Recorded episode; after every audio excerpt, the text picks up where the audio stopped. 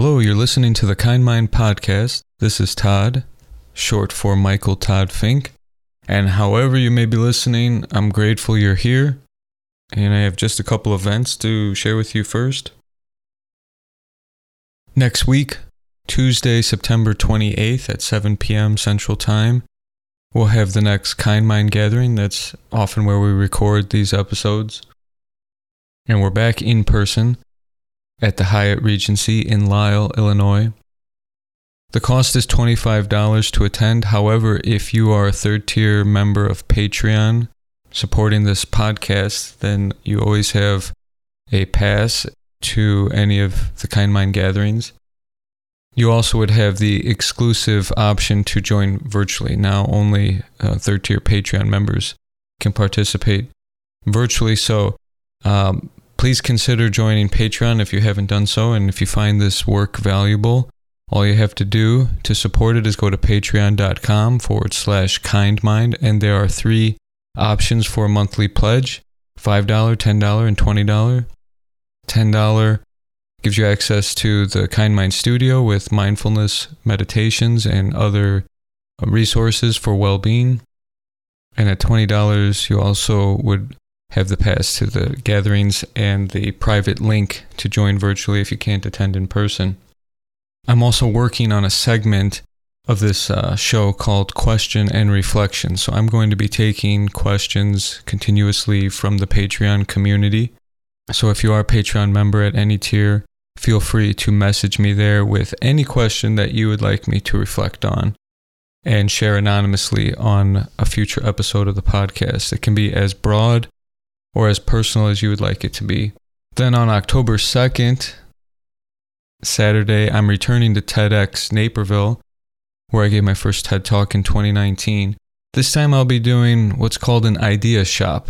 It's a really neat way to bring people together safely in the ongoing pandemic. We will most likely be outside, weather permitting. A very intimate group will be able to meet with me and I'm going to be sharing excerpts from my future book of reflections. And I will be inviting those participating in the idea shop to share what might have been peeled away from their life in the last two years and what magic might that have revealed or what new intentions might you be tuned into. So we'll have a little sacred circle there to explore and share together. Tickets are still available, but it's a very limited event. They're capping it at 300 people, and my idea shop will have will take place three times throughout the conference, but it will be limited to 30 participants. So sign up soon. If you use the code FINK at uh, checkout, you'll get a discount. That's F I N K, and all you have to do is go to TEDxNaperville.com. And this episode I'd like to dedicate to my girl Mary because it's her birthday this week. And we have had a lot of synchronicity around the theme of polarity, seeing it come up in art and in messages, in books, and in our conversations. And this week is special because there was a full moon We've transitioned to a new season. It's now fall. The equinox was this week, which means there's a balance of day and night 12 hours and 12 hours in the Northern Hemisphere. That's often celebrated as a sacred day in wisdom traditions throughout the world. It's a reminder to bring the energies of polarity into balance. I think it was also International Peace Day. So, a lot of reasons to keep looking up and find inspiration. I'll be revisiting this topic when I edit some of the talks at Speakeasy Community, where I did a series on masculinity called the Seahorse series. And I took some time to talk about polarity there, but I'll be expanding on this theme in future episodes of the podcast. And one point I tried to emphasize throughout this talk was that polarity is not just in the outer world. Like in politics, we have discord over polarizing views. in this talk, I tried to emphasize that the polarity exists within each of us. Polarity is derived from poles, and specifically the poles of the Earth. So the Earth itself has both a North Pole and a South Pole. We have in in meditation, we have a North Pole on the top of our head that we concentrate on, and a South Pole the base of our body and the root that we also focus on and try to harmonize the energies around the human body. But one of our participants, Colin, also brought up bipolar disorder, which didn't get a chance to to include in, in this show, but I'll just say a few things about that here. Bipolar disorder is another example of how polarity can exist within the human psyche. That disorder is characterized by episodes of mania, high energy, um, sometimes euphoria, and a person may experience insomnia, not being able to sleep for days, and then episodes of depression, low energy, low motivation, in extreme forms, suicidality. You can imagine how painful that uh, condition could be and how hard it would be to maintain relationships when moods can shift so extremely. But it is an example that we have dialectics. We have at times the desire to be with others and uh, simultaneously putting up walls or retreating or isolating. We can have the desire to save money while struggling to balance our budget or limit our spending or uh, manage impulsivity around spending. We can have the will to be healthy, to lose weight, and simultaneously feeling unmotivated to exercise.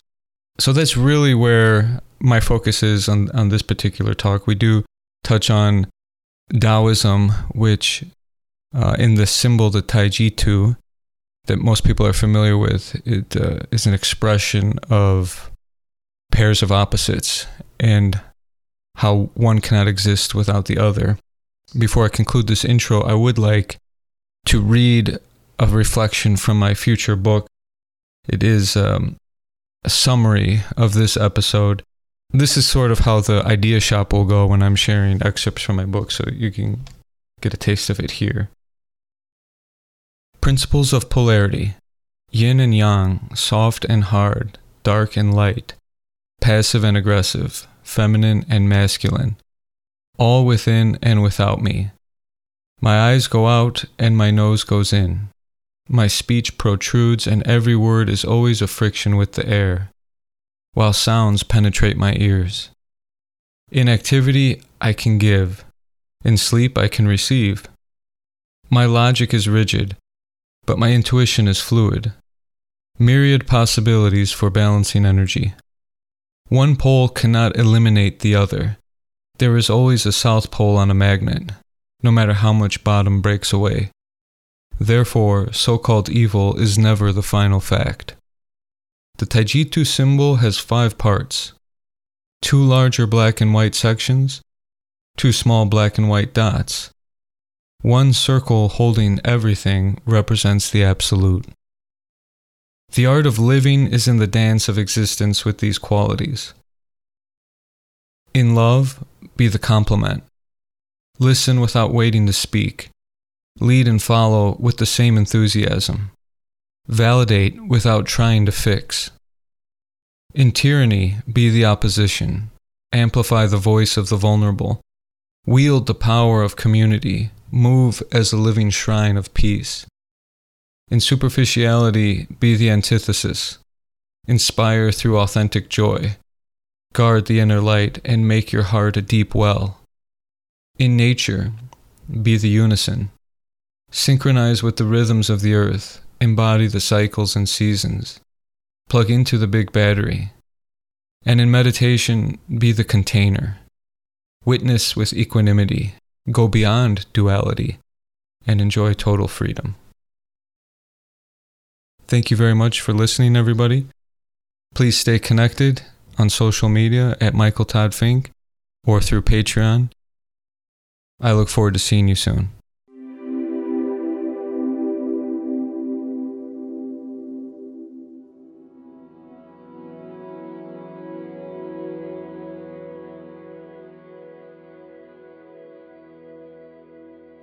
there is a creation myth in Chinese cosmology about how the world was started by the god Yang and his divine consort Yin, the goddess. And in this story, they take turns sleeping and waking to create the universe. When they sleep, their dream becomes the world of their partner. And the partner lives their waking life in the dream of the other. And that's how they sustain the universe after its creation. And this goes on for a long, long time. And they're never able to meet each other while they're both fully awake.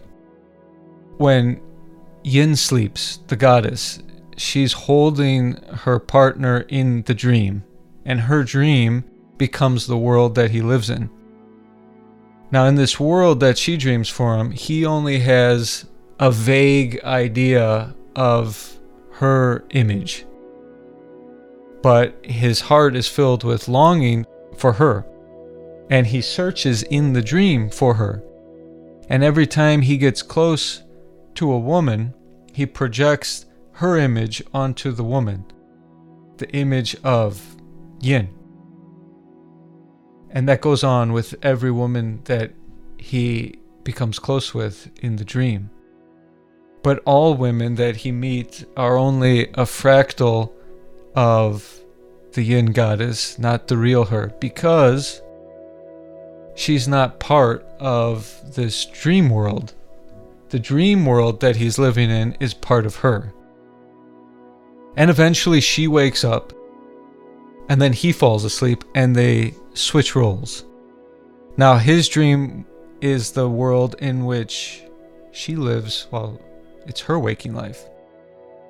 And the same thing happens for the goddess Yin. She feels this longing in her heart and goes searching for him in the dream.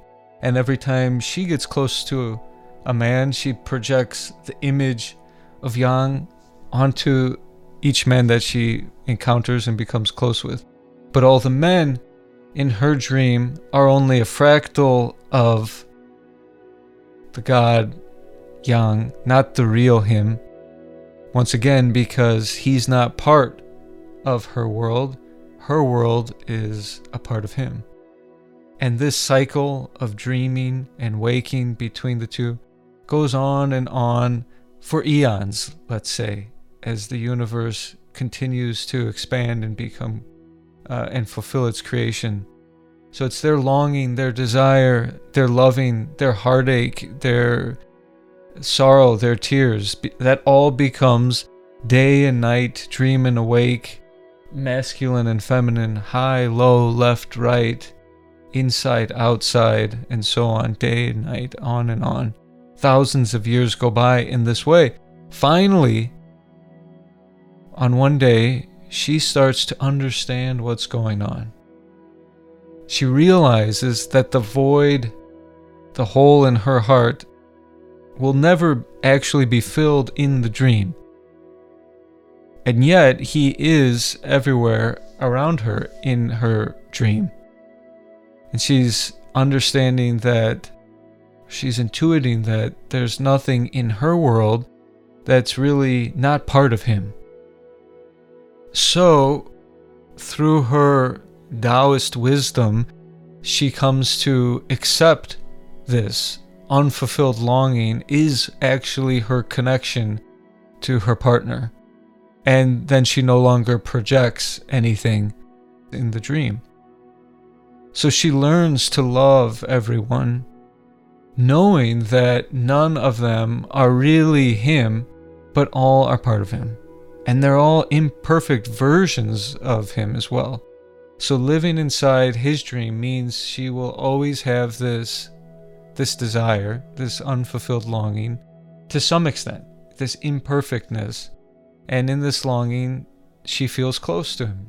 The longing actually begins to complete her. And she learns, most importantly, to love herself and accept her own seeming imperfection. So now, when it's her turn to dream, she wants to give this gift to the god Yang, so she pours all of her longing and passion and compassion into her dream, knowing that that's the world she creates for him and and hoping just maybe he'll come to realize this secret as well. And as they go on like this, when they both have this awakening, this this realization, it's manifested as sunset and dawn. So after th- tens of thousands or millions of years, they were they're able to have a moment where they're both awake and can embrace each other in the flesh. So as sun rises and he's about to wake up and she's not fallen asleep yet, they meet for briefly and hold each other in the full flesh. And then as the sun sets when she's about to wake up and has not gone to sleep yet, they meet again for a brief moment. And in the mythology of uh, Chinese cosmology, this has become the magnificent painting of the sunrise and sunset. So, with that, I introduce this concept of polarity. Now, it's something that you can find in wisdom traditions in each part of the world, really. So, I was mentioning Taoism, and you're probably familiar with the Taijitu, that's the yin yang symbol. It speaks of the pairs of opposites.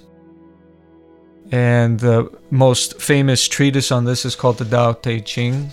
I have a copy of it here, my favorite translation. I'll just read the second verse to give you a little more description of how these pairs of opposites relate and define each other. When people see some things as beautiful, other things become ugly. When people see some things as good, other things become bad. Being and non being create each other. Difficult and easy support each other. Long and short define each other. High and low depend on each other. Before and after follow each other. Therefore, the Master acts without doing anything and teaches without saying anything. Things arise and she lets them come. Things disappear and she lets them go. She has but doesn't possess, acts but doesn't expect. When her work is done, she forgets it. That's why it lasts forever. So that's a beautiful introduction to these pairs of opposites. In the Indian subcontinent, you have a similar philosophy in both Buddhism and Hinduism. There is uh, many scriptures of the play of Shiva and Shakti, this masculine and feminine energy. It's also described as Purusha and Prakruti in Vedanta and in the uh, Yoga Sutras. And in Tantra, there Tantra actually comes from the root, root word tan in Sanskrit, which meant to expand. And over the years, I think it has been largely misunderstood, especially in the West, as just a means to extend enjoyment, specifically sexual enjoyment. But that meaning of expansion in Tan was a, a whole system of meditations and self inquiry and austerities to expand the individual consciousness into more universal consciousness. So, just like yoga, it is a meditative science of union, of reunion between the, the body and the spirit, or the individual and the universal. Some of you may have heard of Hermetic philosophy. There's a book called the Kybalion. I don't really study this book, it's a little bit more recent authoring from, I want to say, early 1900s, but it's supposedly about ancient Egyptian and Greek principles. There's seven Hermetic principles in that book. The fourth one is the principle of polarity.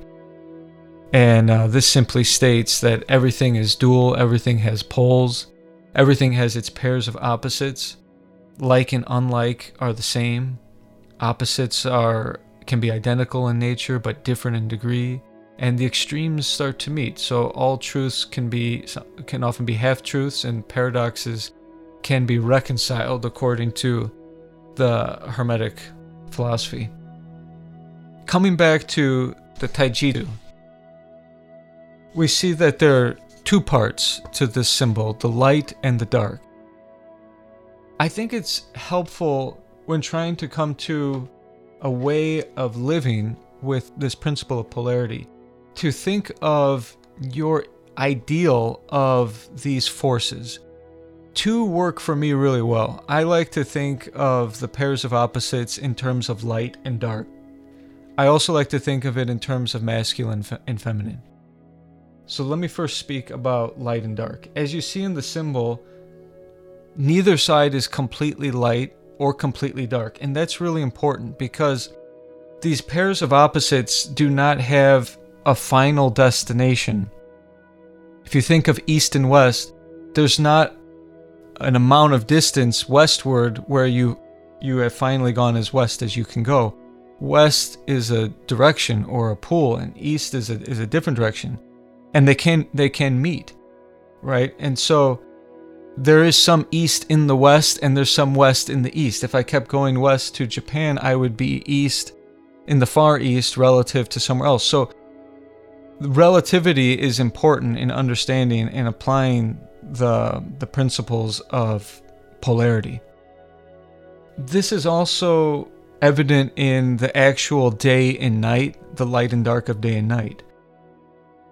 So even in the middle of the night, there's some light because there are stars and the moon is reflecting light from the sun. And it's all relative. If you were in a world or in the far north where there is the land of the midnight sun, you get a month of darkness, you get a month of light.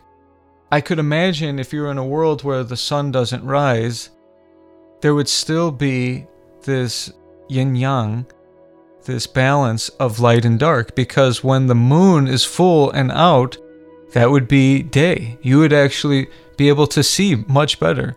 And when it's a, a new moon, that would be the, the darkest night. So the the interplay, the dance would still exist. And I think Alan Watts described this really well, and I think this is helpful in our approach to finding our place in the drama of humanity.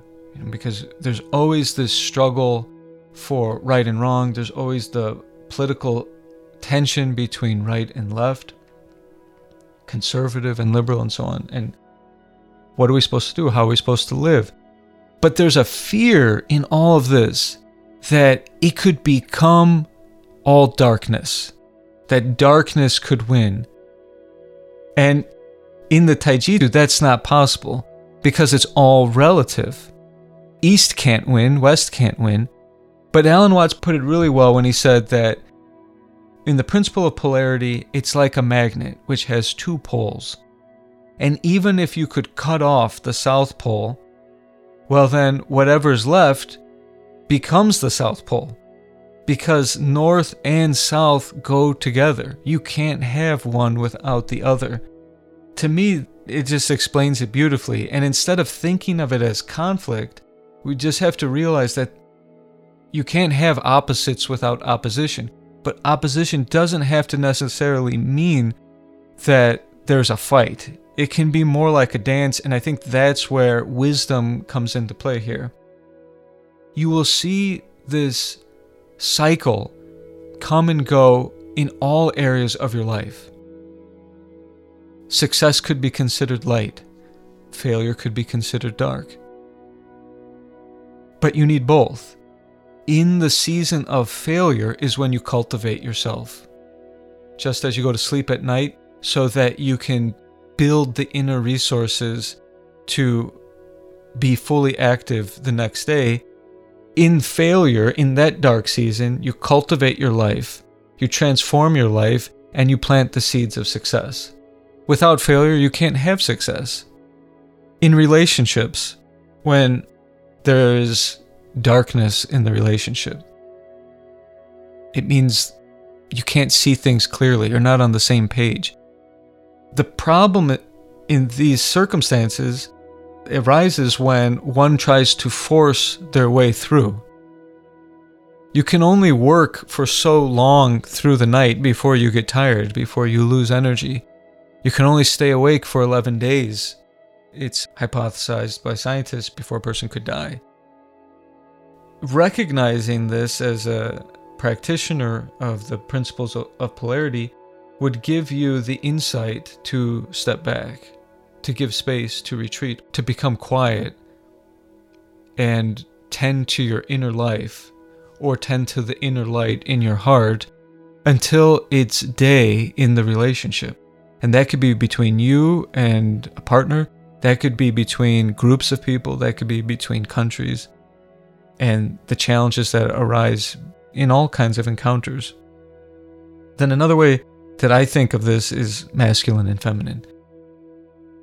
But I don't think that this means that men are masculine and women are, are feminine.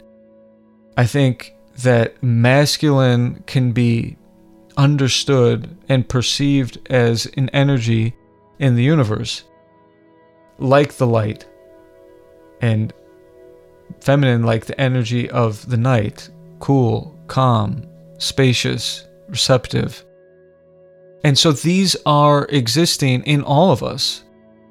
I have the ears to listen I could understand that as a feminine quality within me, the ability to listen and to speak because there is sound, something is protruding, can be thought of as masculine energy. So we all speak and listen. We have these two capacities within us, but how do we use them and when do we use them?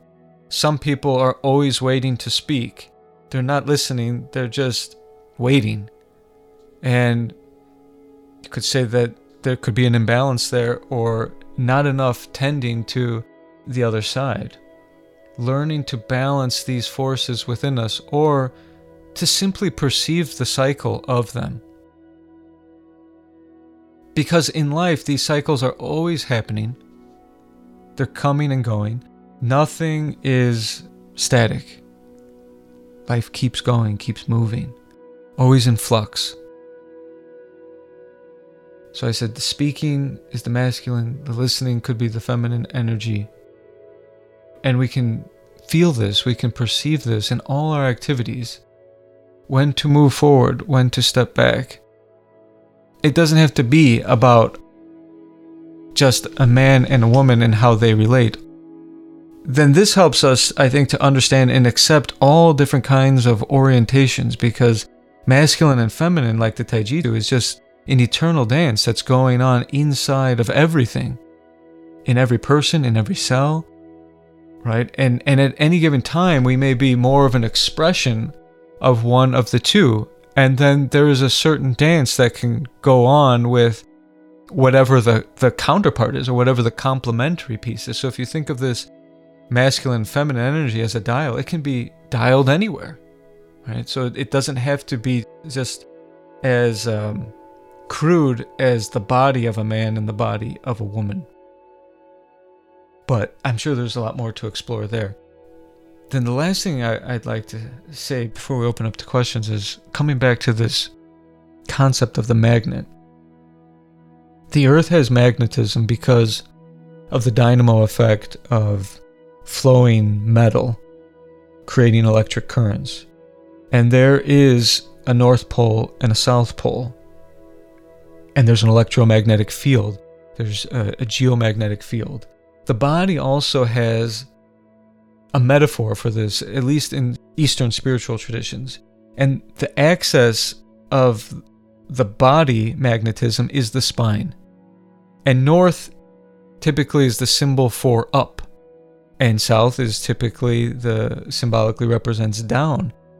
And downward in the body is leading to the base includes the stomach and the genitals and the anus, those organs. And they're associated with eating and sexual activity and pleasure and the earth and success and material wealth and possessions. And then in the top part of the body leading to the North Pole, you have the heart, the throat, the third eye, in if you think of this in terms of chakras, and then the crown. What's interesting about coming to the atom point of the North Pole, there's no more direction there. There's no there is no more north from that point. Any way you face is uh, is south. It's the end of north, and that is a metaphor for attaining the summit of realization. Now, this is not to say that what's in the south is bad. Those qualities are uh, also dancing, just like the rest of these forces.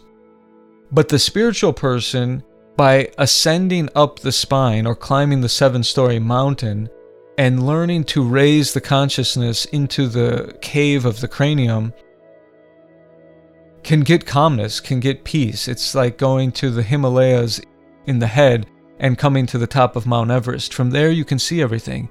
Then you can come back down without attachment. Then a person can harmonize their life because they can be with people without attachment. They can use possessions instead of being addicted to possessions.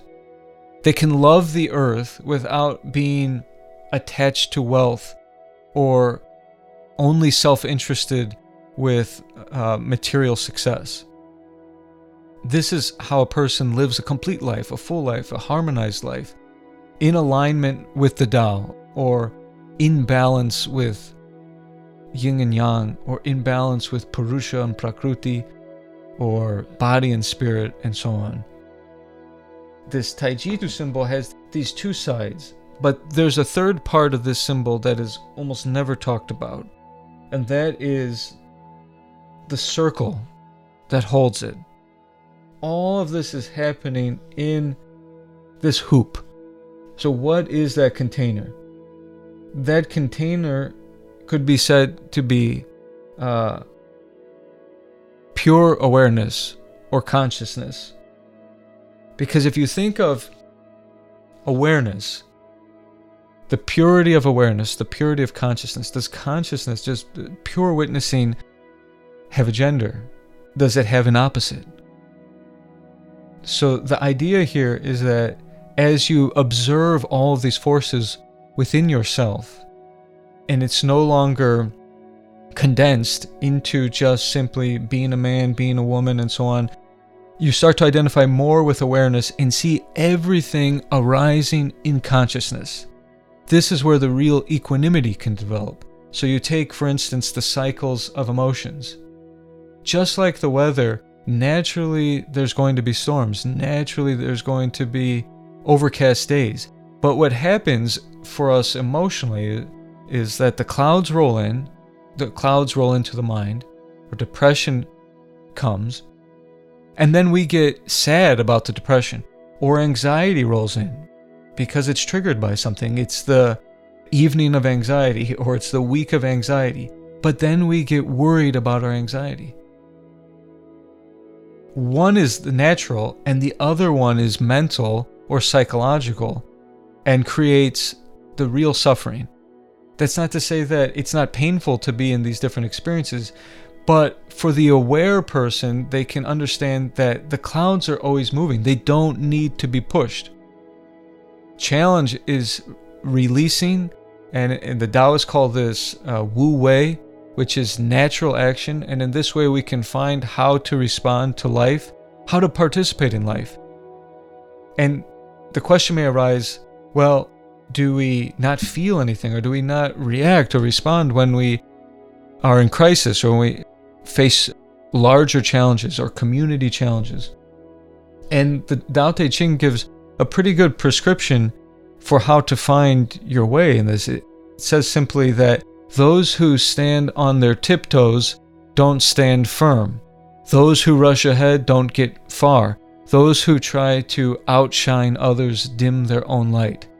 So, what this means is you can only do what you do, or what you can do, right? And to be doing that, but to be engaged in it without attachment to the outcome with the sense of equanimity, you're allowing the participation to happen in a natural way by doing it in this way, you can engage with the mental equilibrium to avoid unnecessary suffering. So we'll pause there. If there's any reflections or questions, I'll start with uh, with you, Jody. Do you have anything yet? Okay, we do have a question in the chat, and um, we will get to that in a minute in case some others post any questions. But I was thinking okay. about what you said about the opposites um, as it relates to. There's a book by philosopher Alain de Botton called Art as Therapy. And he talks about why we respond certain ways to art. And for instance, when we see beautiful flowers or the Virgin Mary, it can be very upsetting to us. And because uh, he said it's because it actually accentuates the opposite or accentuates, um, you know, the ugliness in the world. We don't often, you know, it, it leaves that out. And so I wondered if you'd be willing to kind of elaborate on the fact of, you know, this is kind of a very romantic topic of how things are dependent on each other. But what about in relationships like where opposites attract? Some people think that's really important, you know, opposites attract. Some other people think it's good to meet in the middle. Um, what are your thoughts around that? Naturally opposites complement each other but again we are never going to be one thing. So by by paying attention to all the different forces inside of us we start to identify less with the ego. Because you you start to realize i'm i don't have one piece of me that was here 10 years ago. So who am i? And there will never be an end to the dance. So you can't just be a man and find the counterpart and then there's no more there's no more dance. But I would say that we have qualities, right? And finding complements to these qualities can matter in a relationship and having harmony in a relationship. So my personality may have the quality of introspection or introversion and I've seen people have a really healthy dynamic where one person is a little more outgoing and the other person's a little more reserved. I think it, it is very romantic to to celebrate complements, celebrate complementary pieces to our life. The ideal in relationships is that we get to discover more of ourselves. We get to feel expanded. I think the main thing to pay attention to when you're in any relationship not just romantic relationship, would be can I keep expanding? Can we each keep growing, discovering new dimensions of ourself through our love and support and acceptance? So, thank you. Yeah, so um, sometimes when we encounter something that's the opposite, it's a complement and we want to hang around them because we want more of that. But in other cases, we can encounter the opposite and we're threatened by it. And uh, what is kind of happening with us? What what makes us look at something, you know, as a complement versus threatened? I think it largely depends on the state of mind. Like I said, life is constantly in flux. We may meet somebody in a period of grief. There will be a different complement to that at that time. We may meet somebody in the season of success or in the season of failure. And depending on our state of mind and our circumstances, that's how the universe is expressing itself through us in, in that condition. That's going to have a, a great effect on how we interpret the encounter. But we have a view of ourself. We have a perception and an image of ourself, like this kind of man, I'm this kind of man strong man or intelligent man or philosophical man or something like that. And again, things are always in flux.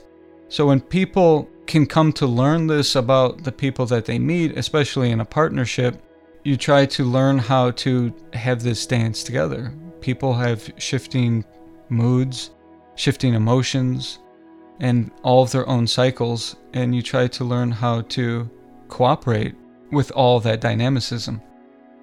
But another reason why we sometimes get a little bit overwhelmed, I think you're asking when when we meet or when we're getting closer to somebody that actually is a good fit is because it's going to change your world. And when your world is going to be totally different and and if it includes commitment or building a life together, that's akin to a crisis emotionally, biologically. So, just in case, your brain will give you a bunch of adrenaline in case you need to flee that situation. And this usually accompanies any falling in love. That's just part of the process. Prior to that, there'll be an OCD effect. Person will think about the other over and over and over and over. And then you'll get the anxiety crisis. And if you can make it through that, then the praying mantis bites the head off of her partner.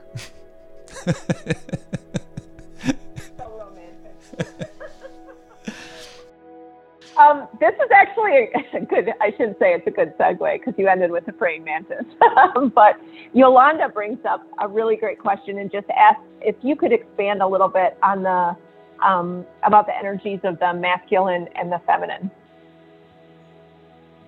So I would say that part of this this dance, this harmony, or this endless cycle of the opposites. In its expression in men and women, there has been some disruption because throughout human history, men have oppressed women. So there are probably all kinds of. I just read in, in some philosophical book imagine how many Gautama Buddhas there would have been if women had been allowed to pursue truth and contemplate in the way that he could. Could his wife have left the kingdom and gone to the forest for six months, probably, or six years? Probably not. So that's my point that we have somewhat of a distorted view historically of these energies because of how narrowly we have viewed men and women. So, energies of the feminine or the yin coolness, calmness, patience, receptive. You can think of it as space, the coolness of the moon, darkness of the night. And that's why it's not about good or bad, because the night provides us all kinds of healing and rejuvenation. And we would know to try to stay up every night, all night, and never sleep would really destroy us. It's just part of being whole. Now, those qualities in men, in my understanding, I think I think a good example of this is there can be a time when when a man is with a woman and the woman has something to share. Could be something painful, it could be a dream, it could be something hard about the day.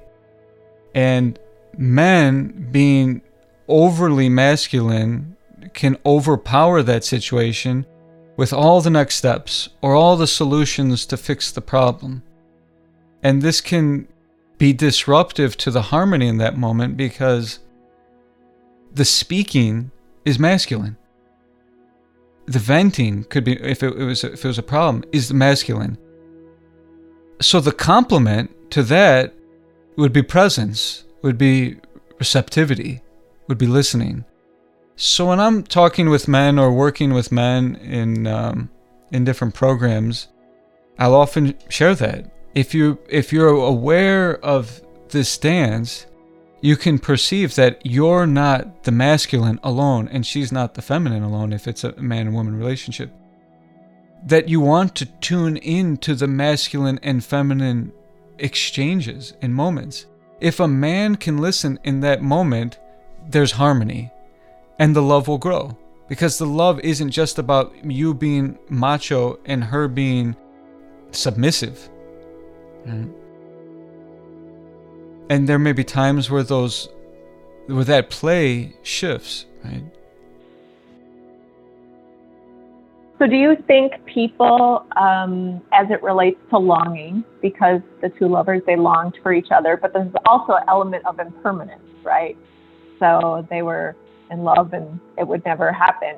do you think people can get addicted to longing or addicted to impermanence?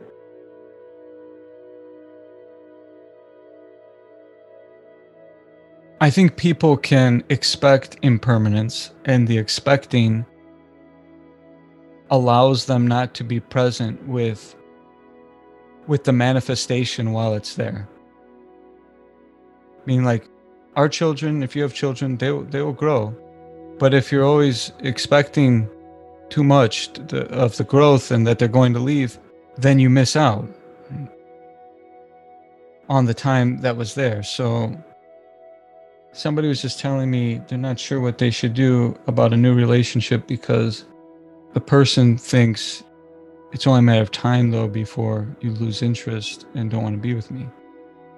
So the relationship can't even begin.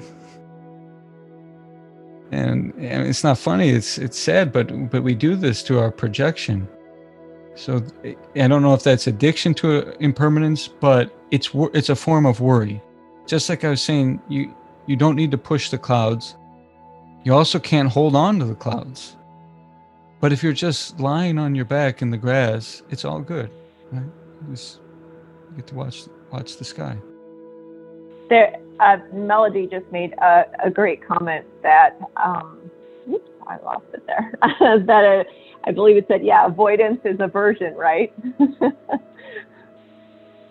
it's unnatural to resist what is natural. What's naturally unnatural or unnaturally natural inaction, inaction, action, action, in, in inaction. These are paradoxes, but but the meaning is to to resist what is. That's control, and there's really no control. Our resistance to reality disrupts our mental equilibrium. So, one last one here. Yeah. When you were talking about attachment, it sounds similar to, and correct me if I'm wrong here, almost as someone feels like someone else is maybe a possession. They're attached or they become a possession. Is is that right? And do you want to expand on that a little bit, just around attachment and a little bit more on why that's so unhealthy? Because you said they're complete, a complete person when they're not doing this. Again, if yeah, if you think of it in terms of day and night or the light and the dark, you can't you can't hold on to the day. Now the day could be years or or in, or lifetimes. So the attachment only leads to suffering. That is the spiritual path in a nutshell. One one sage said, all it is is non-attachment. It's hundred percent of the spiritual practice. it becomes a contaminant in the relationship. Paulo Coelho Others have described it beautifully in the example of the flower. If you love a flower and you pick it up, you pluck it, it immediately starts to cease to be what you love. So, love is not about possession, it's about appreciation. When you try to well, control it, you lose it. That's the paradox of love. When you find a reason to love also, then ceases to be love. Love, what we're talking about here, needs to just arise out of our being, out of consciousness. Attraction and possession arises out of the body. Naturally, there are there are biological forces. They're they're part of the play too, the force of attraction. But the aware person can perceive all this and not move in and force that energy because it only leads to more suffering. And I've talked about this before, but you can think of it as the real pain of lost love or unrequited love is that our natural state is to be kind and compassionate and to have a flow like a river. So I described our heart as a riverbed. And when we lose love, and the person doesn't realize this, but it's not so much that that person isn't loving me back or giving me something. It's that I'm dammed up now. And we want to love someone. Not just someone, we want to be loving, but it's part of that is loving someone.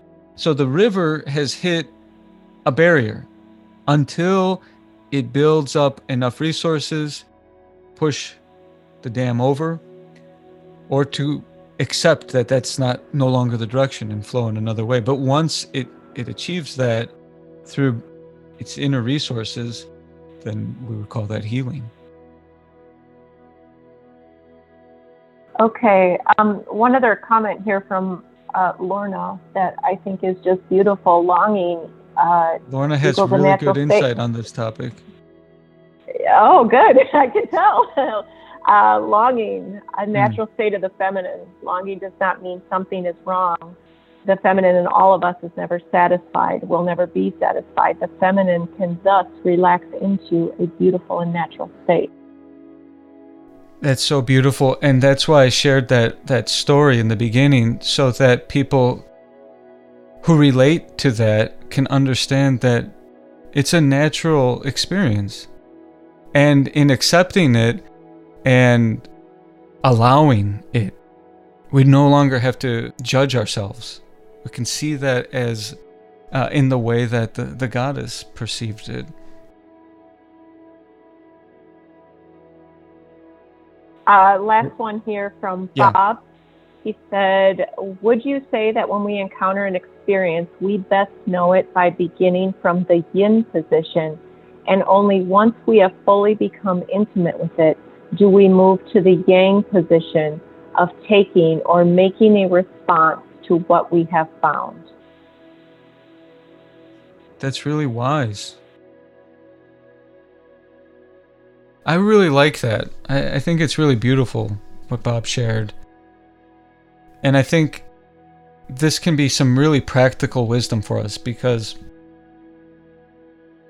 we get really frustrated when we have an idea or we encounter experience. We think, well, I know what I want to do, it should happen now. And we get frustrated because we don't have the means to do it yet.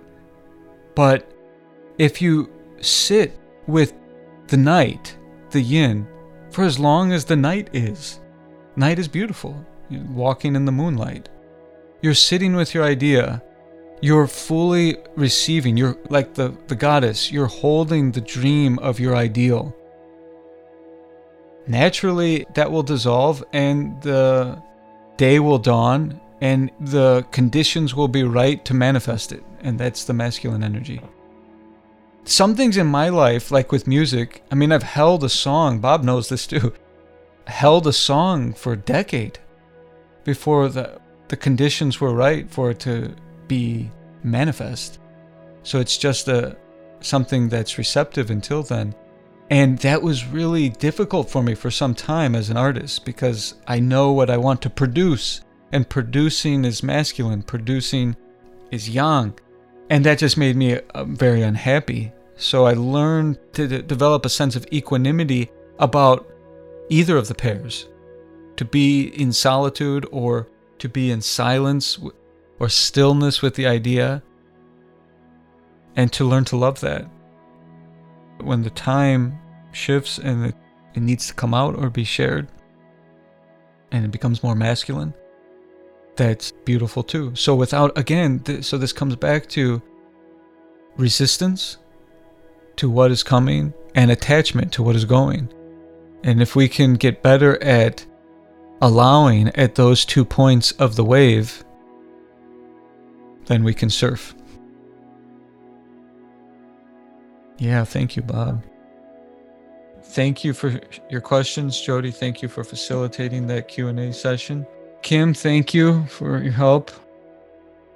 Let me read to you a short passage here from this book that I love called Earth by Frank Townshend. Beautiful poet. The book is like 100 years old, and I bring passages from this book once in a while. I think this particular passage I, I may have read before or shared somewhere before, but I think it's helpful for the times we find ourselves in and the struggle that we find ourselves in. And the fear that arises when we worry, will it get worse? Will Will day never come? Will dawn never come? Or could we be swallowed up by the dark forces? People came to me saying, this is fatalism, and that materialism. Here are romanticism, classicism, socialism, and so forth. I answered, To you it may be so, but to me it is as if you were classifying water, saying, Here is an eddy, there a whirlpool, here calm, there turbulence. Yet even while you speak, the breaking waves turn to smoothness, and under still waters, hidden currents flow. Life is not a static thing, but perpetual dynamic change.